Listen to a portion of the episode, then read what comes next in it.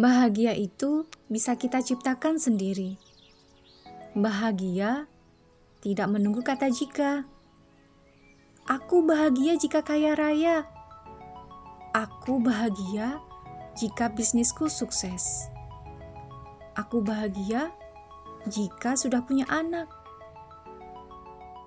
Bahagia itu tidak menunggu kata jika.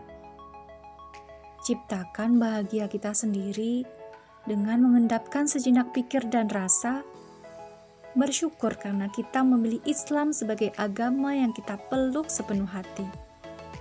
Bahagia karena ada Allah yang selalu ada di dalam hati kita.